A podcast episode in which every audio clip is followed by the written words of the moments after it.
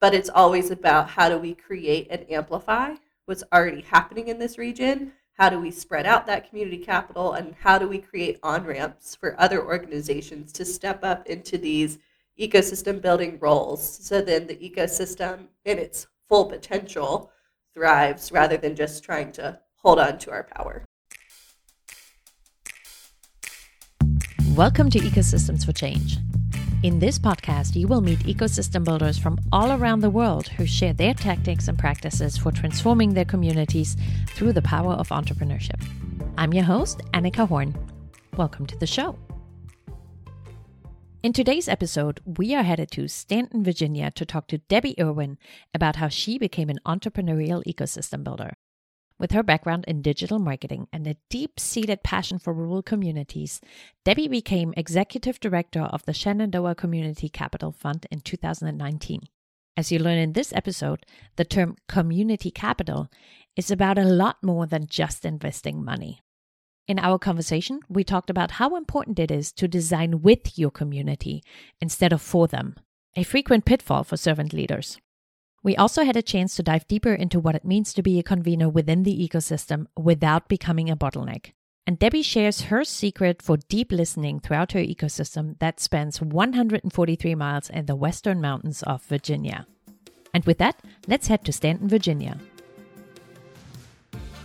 Debbie, this feels like a bit of a cheat question because I have actually been to Staunton and the Shenandoah Valley. But for those listeners here who have not been to the lovely state of Virginia and who have not been in the mountains and the Shenandoah Valley, where would you take them on their first visit to your ecosystem? I love this question, mostly because I never knew I would fall in love with the Shenandoah Valley like I did. Uh, so I'd honestly take you on a journey throughout the entire region, uh, which is 143 miles on the interstate. It's a lot of area to cover. But I think I'd start in Harrisonburg, which is where I did my college time at James Madison. So there's a beautiful shop in downtown Harrisonburg called With Simplicity, and it's natural makeup. And she is the best designer uh, of a storefront I've ever seen. So you walk in, and it's sleek and it's modern, and there's beautiful makeup everywhere and she comes out and greets you with this bubbly personality like you'll find all across the region. We tend to be very friendly. Hopefully most of the time real friendly and not fake friendly. Um, we are still southern. And then i would keep traveling down the region down into Weyers Cave. There's this place called the valley pike farm market and barren ridge vineyard. So you can get some great food trucks or local goods from a lot of the farmers in our area uh, and then Barren Ridge is my favorite winery. I am a wino all the way. Sorry to you beer drinkers. We have a lot of that here. Beer's not my thing. Wine and liquor, and we're having a good time. Uh, and then I take you down to my current town, uh, which is actually my dad's hometown. I swore I would never live in Staunton. Grew up coming to Staunton. I was like, I'm never living here. There's no way. And lo and yep. behold, I've been here six years now. um, and it's it's beautiful. We've got a I'm working in this super innovative space called the Staunton Innovation Hub, where there's tons of other businesses, but my favorite restaurant in the region is actually in Staunton. And so I would probably take you to one of my favorites. One is the Green Room. We'll get another cocktail or drink, you know, really awesome space to grab that. Maybe go catch a show, the American Shakespeare Center. Um, I've only been a couple times. I'm not a Shakespeare person, but it's live and they engage the audience and it's really fun. And then from there, I'd probably take you to my house because when you're driving into my house, you have these beautiful mountain scenic views. Mm-hmm. Uh, and I'm a homebody. Uh, if you had like, what's your perfect date? It is literally sitting on my couch with a glass of wine, having a great conversation, or on my front porch with the porch swing I just built.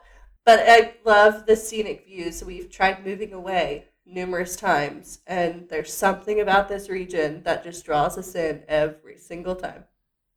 I can attest to that because those mountain views are spectacular, and you, Debbie, get those just stepping out of your front door or taking your kids to school or going to the grocery. Every time you turn around, I'm amazed at just how beautiful those mountains are. So I totally get that. Thank you so much. Debbie, I remember first meeting you I think my first conscious memory is at Tom Tom Festival in Charlottesville, maybe 2018, 2019. Does that sound about right? Yep. Yep. I was living in Toronto at the time and I was down in the States for the festival and met you. And the next time I run into you, you're the executive director of the uh, Shenandoah Community Capital Fund. Or were you already ED at the time that I met you? You were. I had been yeah, I'd been ED for like three months. I was brand spanking new. Right. So that's probably why it hadn't settled in yet. And you have done so much in such a short amount of time. You've worked with small businesses and entrepreneurs. You worked at the Augusta Regional Chamber of Commerce. And now I think for three years, you've been the executive director at the Staunton, I still want to call it Staunton Community Creative Capital. Community Fund. That one, Now yes. So Yep. now it is the Shenandoah Community Capital Fund. So, what most people don't know is you are not even 30. How I'm in the world, how in the world did you figure out so early where you want to be making an impact? And you got so much relevant experience under your belt. I feel like you lost no time. You knew what you wanted to do and you just went for it. I don't really know where you're going to go next because what you have achieved in the first like career decade, I think other people take several decades to achieve. So, where did that insight come from and the dedication to do what you're doing and doing it so well in such a collaborative, large context of the Shenandoah Valley? If there is one thing that everyone knows I love, it's people, even though I complain about people sometimes. But the first thing uh, was my dad. My dad was a marriage and divorce counselor. He worked at a, a Verizon for 41 years, but he had such a way of seeing people for who they really are. Uh, not in a negative way, but just holistically seeing them. Uh, I remember about two months ago, a friend had approached me who I've known since I was probably eight. And he's like, Did you know that your dad picked my dad out of a lineup when he was at Verizon and saw his potential? And it completely changed the trajectory, not only of my family, but of my dad's career. And that. That is what I grew up around. That is who changed who I was. My my dad's influence on being able to fully see people and Mhm. fully realize their potential no matter where they were currently at. Um, and so I think I found a passion for people through him. And then my senior year of college, I had just gotten married. I was one of those people that got married really young to my amazing husband. And I couldn't find an elective that fit my schedule because I had to work Monday, Wednesday, Friday. And I could only do classes Tuesday, Thursday. So my dean was like, write a senior thesis. And I was like, okay, what do I write it on? So I got with my favorite professor at JMU, who's no longer there, uh, but Dr. Van Steenberg. And Dr. Van Steenberg and I wrote a paper on founder syndrome in small and medium enterprises. Um, founder syndrome had been applied to nonprofits, so we were seeing if we could do research around what causes small businesses to fail. Mhm. Uh, and so from that point on, I committed to only ever working in or for small businesses. And then that led me down to Charlottesville and I started doing some work um, with some digital marketing companies down there. And then got myself fired from a startup oh, um, after a month. That was fun. But it was the, the learning lesson that I needed to drive me forward to understand my worth um, and understand that when it's not the right fit, I need to be willing to say that. And so while I hated them at the time and thought it was such a mean thing, I realized that it was a very formative moment for me. Uh, then got to the chamber and was like, I like working and advocating for small businesses, but I'm not working as closely with them as I would like to. Mhm. So Chris Kane was like, There's a job open at SCCF. You should look at it. And I was like, Chris, that sounds great. And you know, I would love your job as executive director of SCCF in like 10 years. Yeah. Foot in my mouth. Because lo and behold, a year after starting at SCCF, I became executive director. So it's like, well, that ex- expedited that timeline a little bit. So some of it was right place, right time. Some of it was the amount of influence that my dad and a couple of my formative professors and mentors had on me. Another is it I just genuinely love people and seeing people succeed uh, and seeing them thrive. So that's what makes me feel like I'm succeeding and thriving. So fell into the world of SCCF a little bit on accident, Mhm. um, but it was very much so right place, right time. And then I was introduced to the world of ecosystem building, which then completely changed my world again. Wonderful. And I love what you said about how you view people, because that's certainly something I've experienced with you. And I've been very fortunate to experience that firsthand because SCCF has secured some funding towards the end of 2021. And you've been able to assemble an incredible team with a very different strength, very different backgrounds. But I think it is your ability to recognize the potential in people that you've been able to bring this team together and really start this next phase of having SCCF spread out into the Shenandoah Valley and activate so much different types of capital that are already latent and bring that together to really not just put the region on the map, but help the region understand what it's capable of. So I can attest to your view of the world and view of people, which is great. And I'm very excited to be part of that development. For those people out there who hear fund and capital fund, can you explain what, in fact, the Shenandoah Community Capital Fund does and what the role is in the ecosystem of the Shenandoah Valley? Yeah, definitely. So in our early days, we were Staunton Creative Community Fund, uh, and that really focused on the creative community from actors and artists and musicians, and then boiled into changing the definition of creative. Because if you're an entrepreneur, you're creative. You're problem solving. You're tweaking things.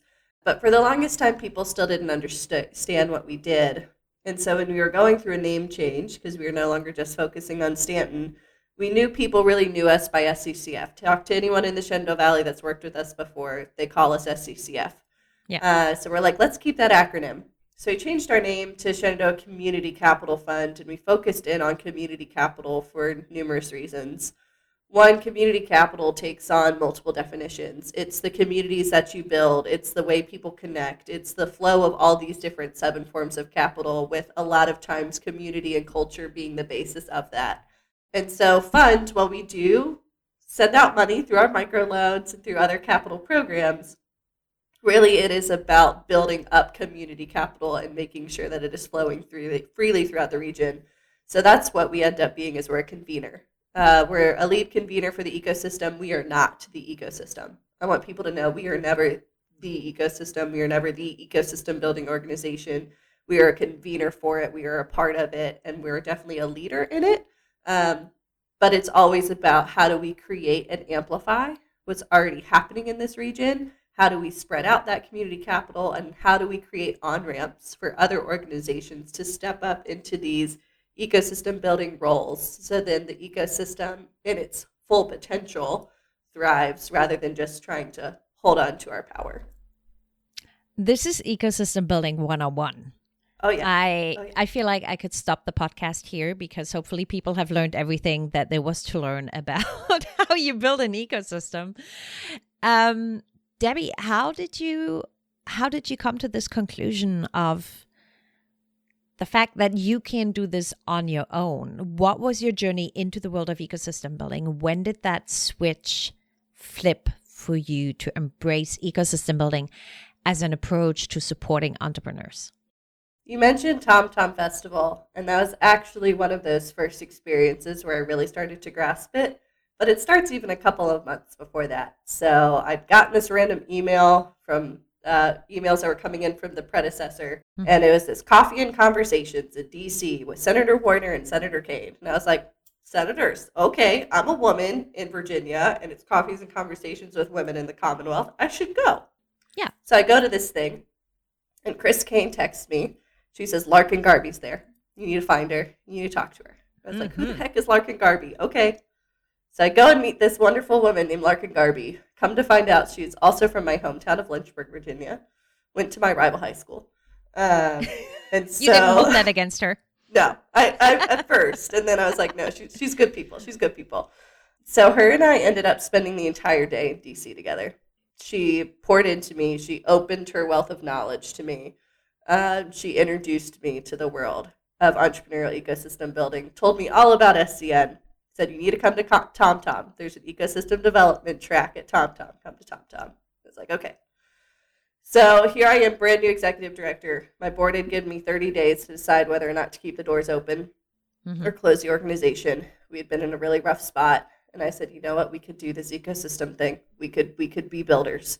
Uh, so went to TomTom and learned a heck of a lot more and met lovely people like you and Tom Chapman and Faye and Larkin and dug in even deeper uh, with these amazing individuals who are like, oh, you're new. How about we take you under our wing? and that started this deep mentorship relationship. And so it was SCN and then the Center on Rural Innovation and a couple mm-hmm. other national organizations and particular people within those organizations that completely changed my thought process and my view. So my life has always been based around the amount of knowledge I can import. Uh, so these mentors were very uh, formidable for me. They were they were the people I needed at the time I needed them.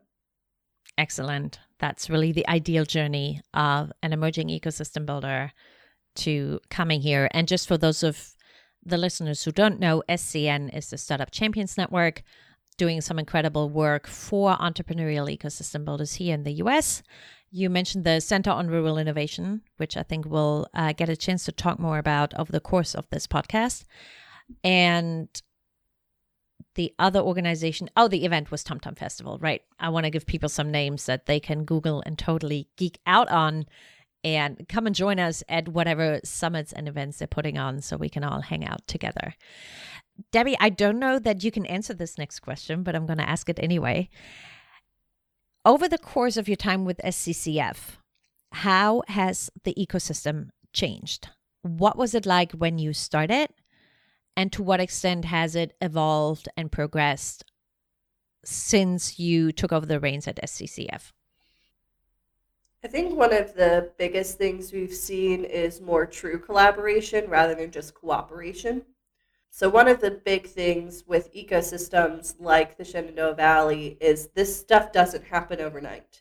There's mm-hmm. been work happening for the past 20, 30 years, whether it's building up the main streets, whether it's building up the SBDCs, whether it's building up the higher ed universities that are engaging in the community this doesn't happen overnight, but one of the things that has happened, particularly over the past two and a half years, almost three years now, is the communication between those silos.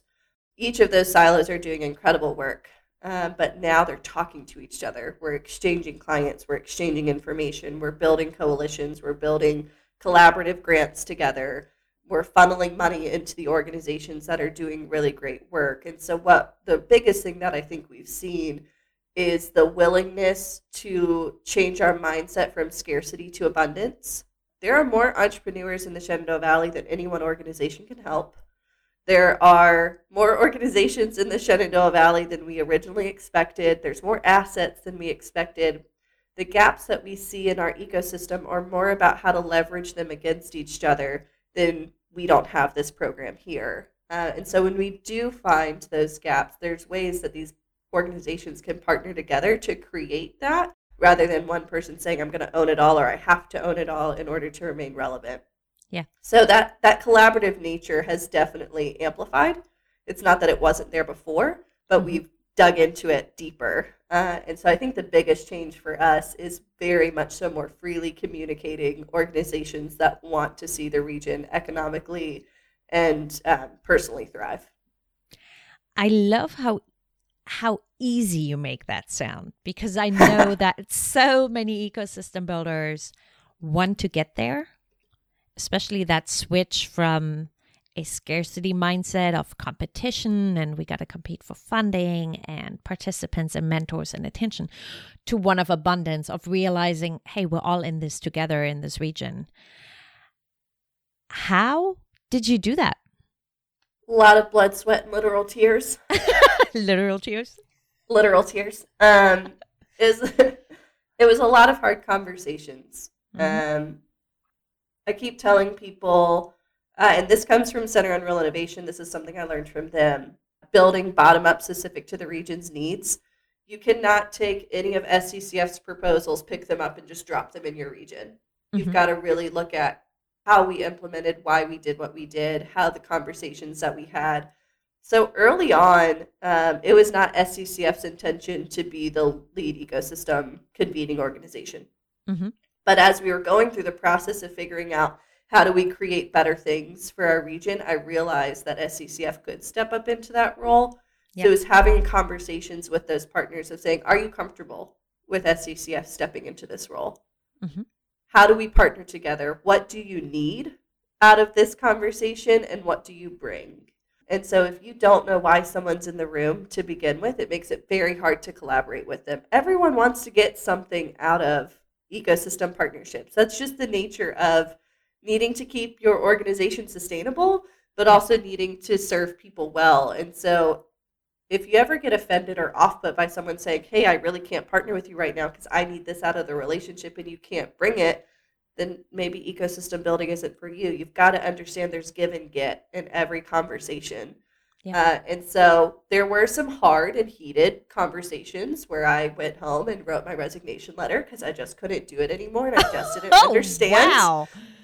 why they didn't, weren't getting what I was saying. And then I was like, oh, it's because this takes time. This takes hard conversations. This takes education. Ecosystem thinking, well, not new, uh, is nuanced and it's hard and it doesn't produce immediate results. Um, and it's a lot about quality over quantity. And so it's just hard to figure out how this works when we're driven by what I call vanity metrics. So, how can we get the metrics that we need, also benefit each other, build better things together?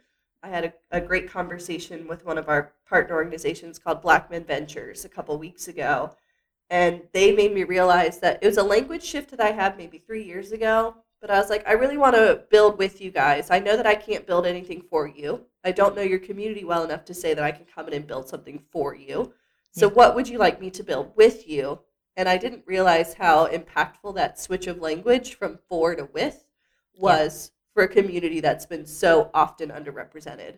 So it's it's those little things that you take on without realizing, oh, I've had a mental, I've had a mentality shift and didn't even know it. Um, and so really soaking in the impact from those around you has helped us have those hard conversations and figure out how to navigate those very difficult conversations. Hey, friends. While I have you here, I wanted to extend a little invitation. Join me over on socialventurers.com, my professional home and place of sanity, to catch up on the hundreds of conversations I've had with ecosystem builders over the years. You can find out what I'm researching, which events I'm excited about, and how you can work with me. Grab my starter kit for ecosystem builders and join my upcoming masterclass, Ecosystem Building 101, at the end of February 2022. And now, back to the show. One of the things I was really impressed to learn was that you went, and I think we'll do again, on a listening tour around your region to learn about the different communities that your partners were serving, that SCCF wants to serve on a regional level. Tell me a little bit more about what such a listening tour is like, how you go in, and what you're hoping to learn. Yeah, I didn't realize how impactful listening tours would be. It just seemed second nature to me of like, I want to go meet people, let's go meet people. But then I realized when you're doing it very actively and saying, I would like to bring my staff to your community, will you tell me about you? People get so excited.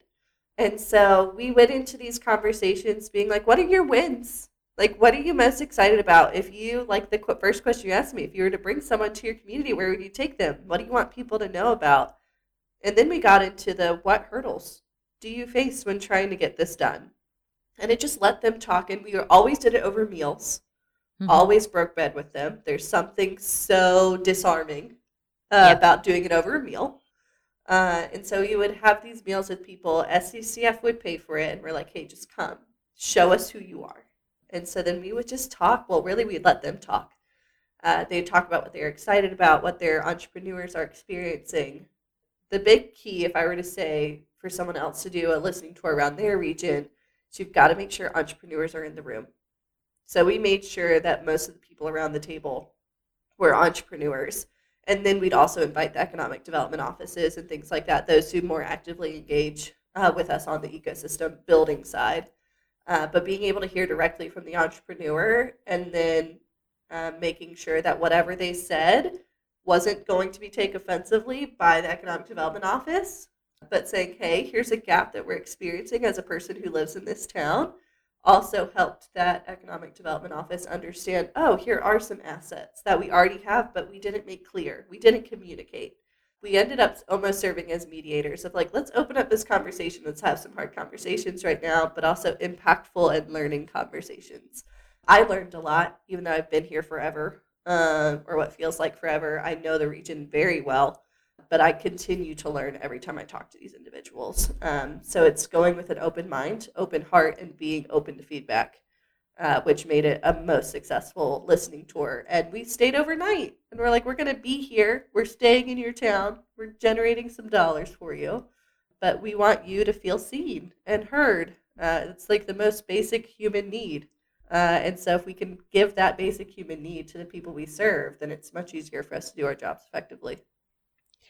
Something else that really blew me away is that a number of organizations that you are working with, especially when it comes to supporting women entrepreneurs and BIPOC, so Black, Indigenous, and people of color entrepreneurs in the Shenandoah Valley, so many of those organizations are volunteer run, either entirely or in part, which speaks to me to a very big need to put more support behind those demographics.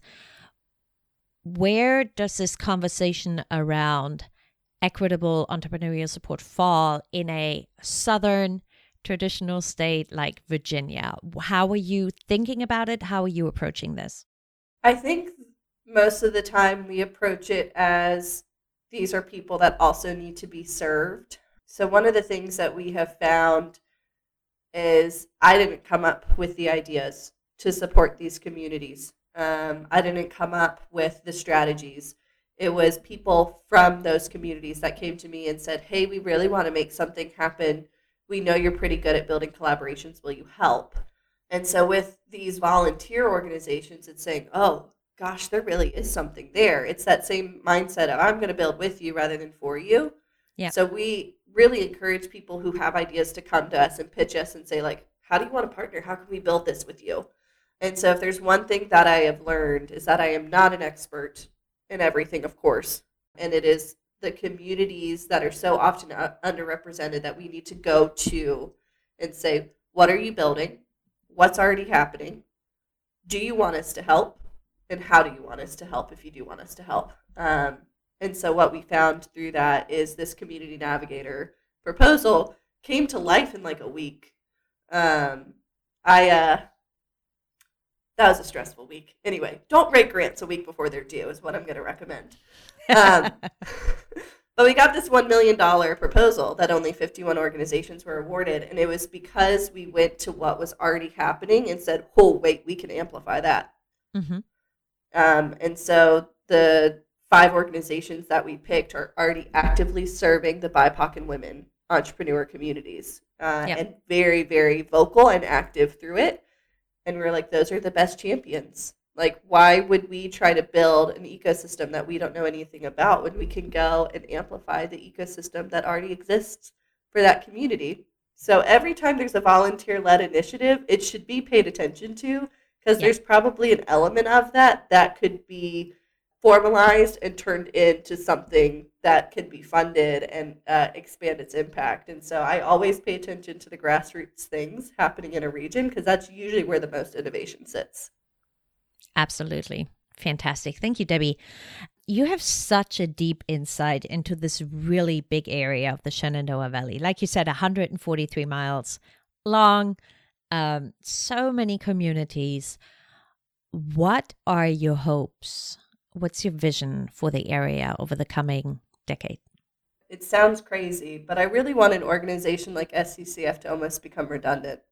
I want it to grow to the point where we've created so many on ramps and opportunities for the other great assets to exist that at the end of the day, the ecosystem always survives. An ecosystem will always survive with and without ecosystem builders in it, but it doesn't thrive Mm-hmm. So I would hope that this ecosystem thrives to the point where the funding that SCCF finds and things like that just comes to a point where it's funneling and creating more investment opportunity Um, I want to grow it to the point where I have ecosystem builders on staff, but every locality also has an ecosystem builder on staff.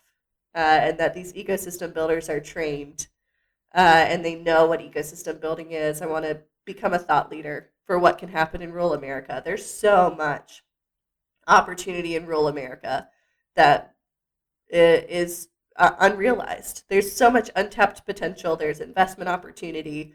There's incredibly intelligent and innovative people. Uh, mm-hmm. and so getting the Shenandoah Valley on the map is a huge goal of mine uh, to where people understand that, well, we may not be the next Silicon Valley, which we never want to be. I we're our not. own yeah. Shenandoah Valley. Like we we still got really awesome things going on, and so it's really moving us into a point where, yes, I want to always be a convener in the ecosystem, but it's not as pivotal for us to be the center of it.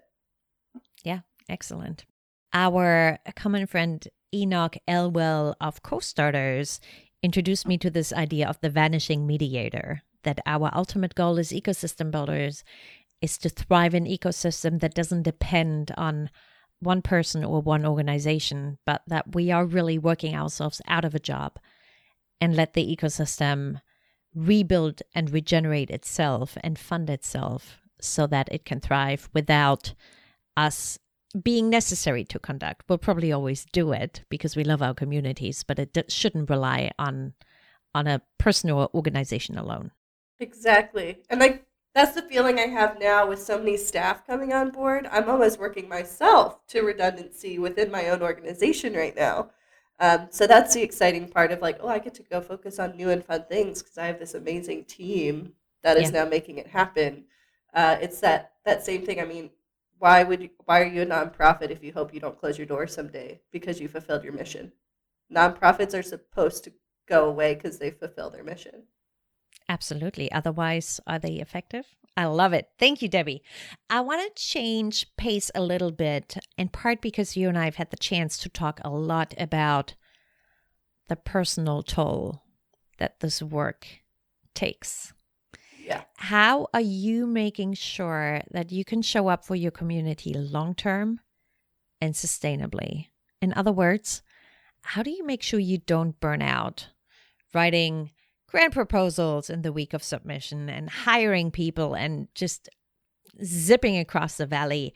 There is so much that's on your shoulders. And because you are so passionate, I do know there is a high risk of burning the candle on both ends so that there's nothing left. What do you do to make sure you can still wake up on Monday and be excited about the work and have the energy to give? I didn't do anything for a while. So if you're an ecosystem builder listening to this and you feel you're at your wits' end, that's okay. I was there for a very long time, but I started telling my mentors and people closest to me, I don't know if I can do this anymore. Mm-hmm. And so when I finally started voicing that concern, uh, when I finally started voicing, because everyone could tell I was done, uh, mm-hmm. they knew.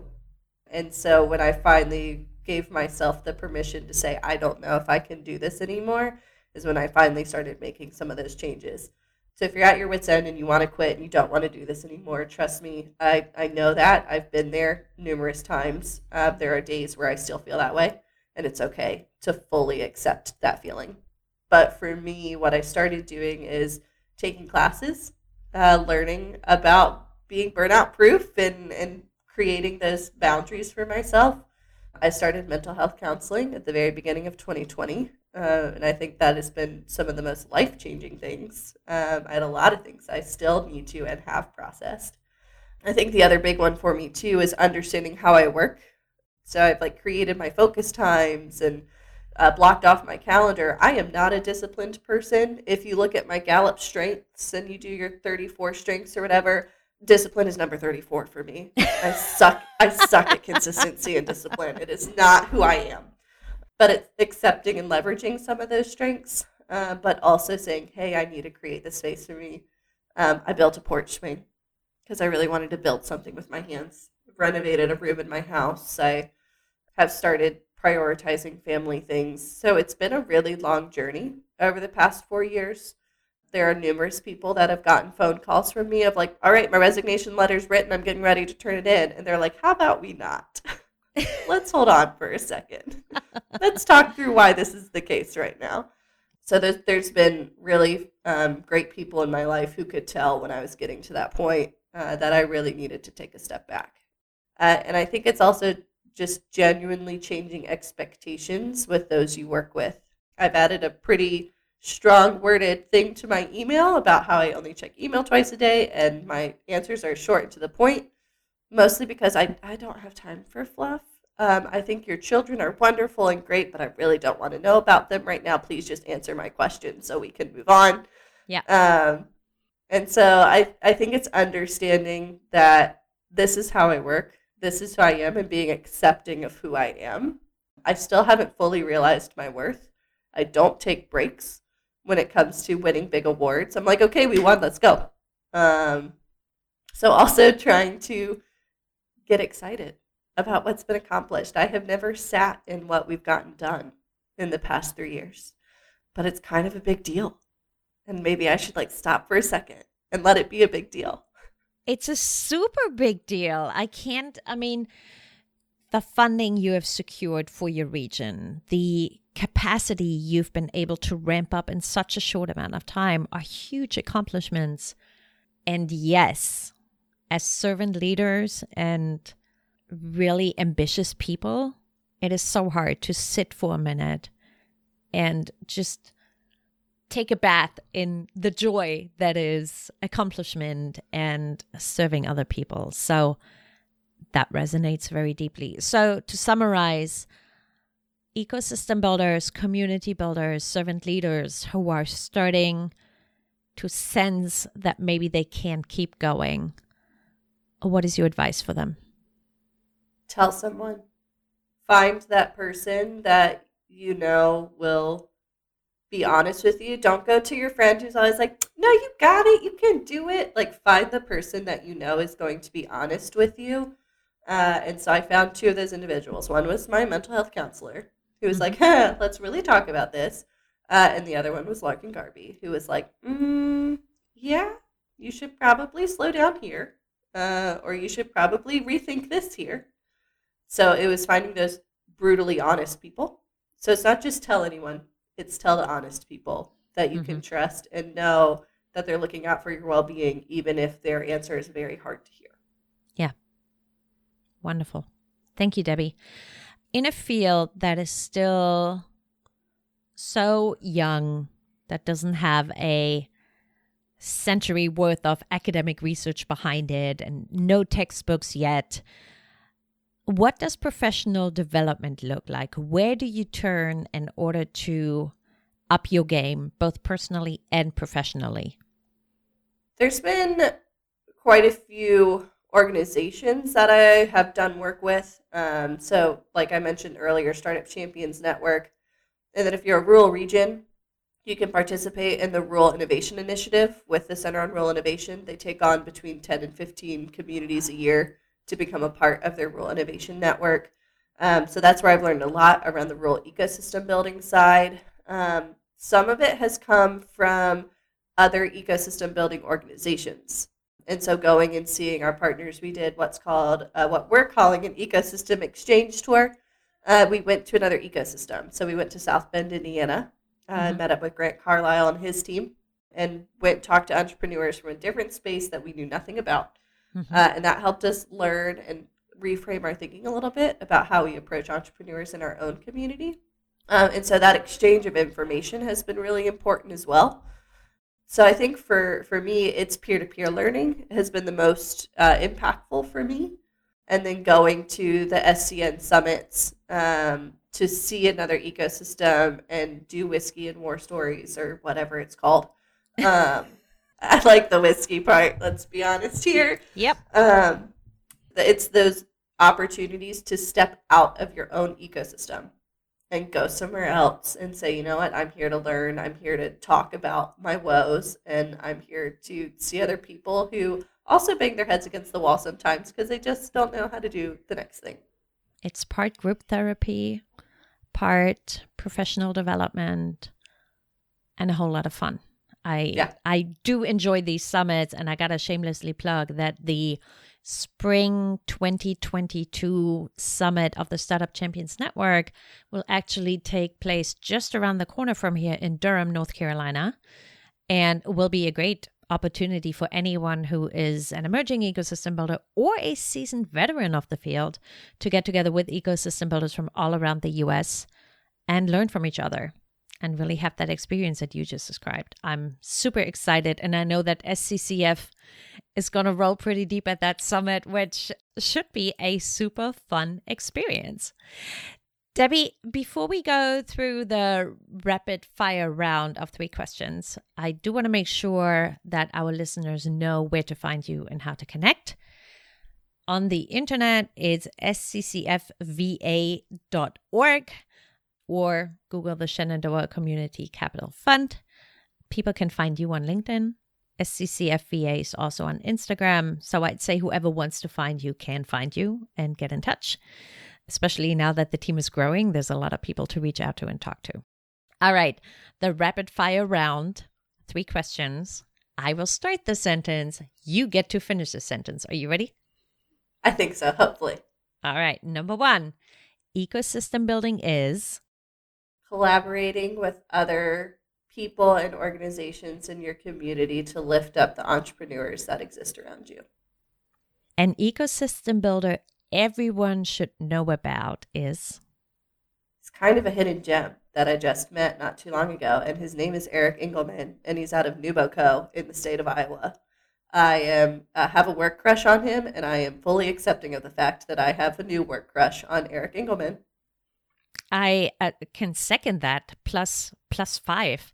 Eric gave an incredible presentation at the last Startup Champions Network Summit about how they created their entrepreneurial ecosystem in a financially sustainable way and built an organization to carry that. And I agree, there's a lot to learn. Wonderful. Uh, last question. One resource, be it a book, a show, a podcast, an article, an organization, that influenced you that you would recommend to other ecosystem builders? Okay, there's three, so I'm going to go fast. Uh, first one I've talked about a ton Startup Champions Network. Uh, if you are an ecosystem builder, an emerging ecosystem builder, I want to know what ecosystem building is, check them out. Number two, if you're a rural region, Center on Rural Innovation, you need to check them out. They're really good at building digital ecosystems and rural ecosystems for rural regions. And then third is Anika Horn and Social Venturers. Thank you, thank you. And when I was talking earlier about the burnout proof masterclass, was actually Anika's class. And that was the one that started making me realize I need to prioritize myself. And I need to prioritize my own mental and physical well being if I am going to at all survive in this world of ecosystem building. Wonderful. Debbie, um, what a high note to end on. gotta plug, gotta plug Annika. This is wonderful. Debbie, I so appreciate you making the time to talk to us, to share your experience with us, and thank you for being on the show. Most definitely, absolutely loved it. Be sure to find out more about Debbie's work at sccfva.org and find the Shenandoah Community Capital Fund on Instagram and Facebook. You can connect with Debbie through LinkedIn or go buy her a coffee in downtown Staunton, Virginia. I pay my respect to elders past, present, and emerging. As traditional custodians of the land on which I work and live, I honor the Tuscarora, Shakori, Saponi, Occaneechi, Lumbee, and Eno people. I recognize their continuing connection to land, water, and community. This episode was produced by Yellow House Media.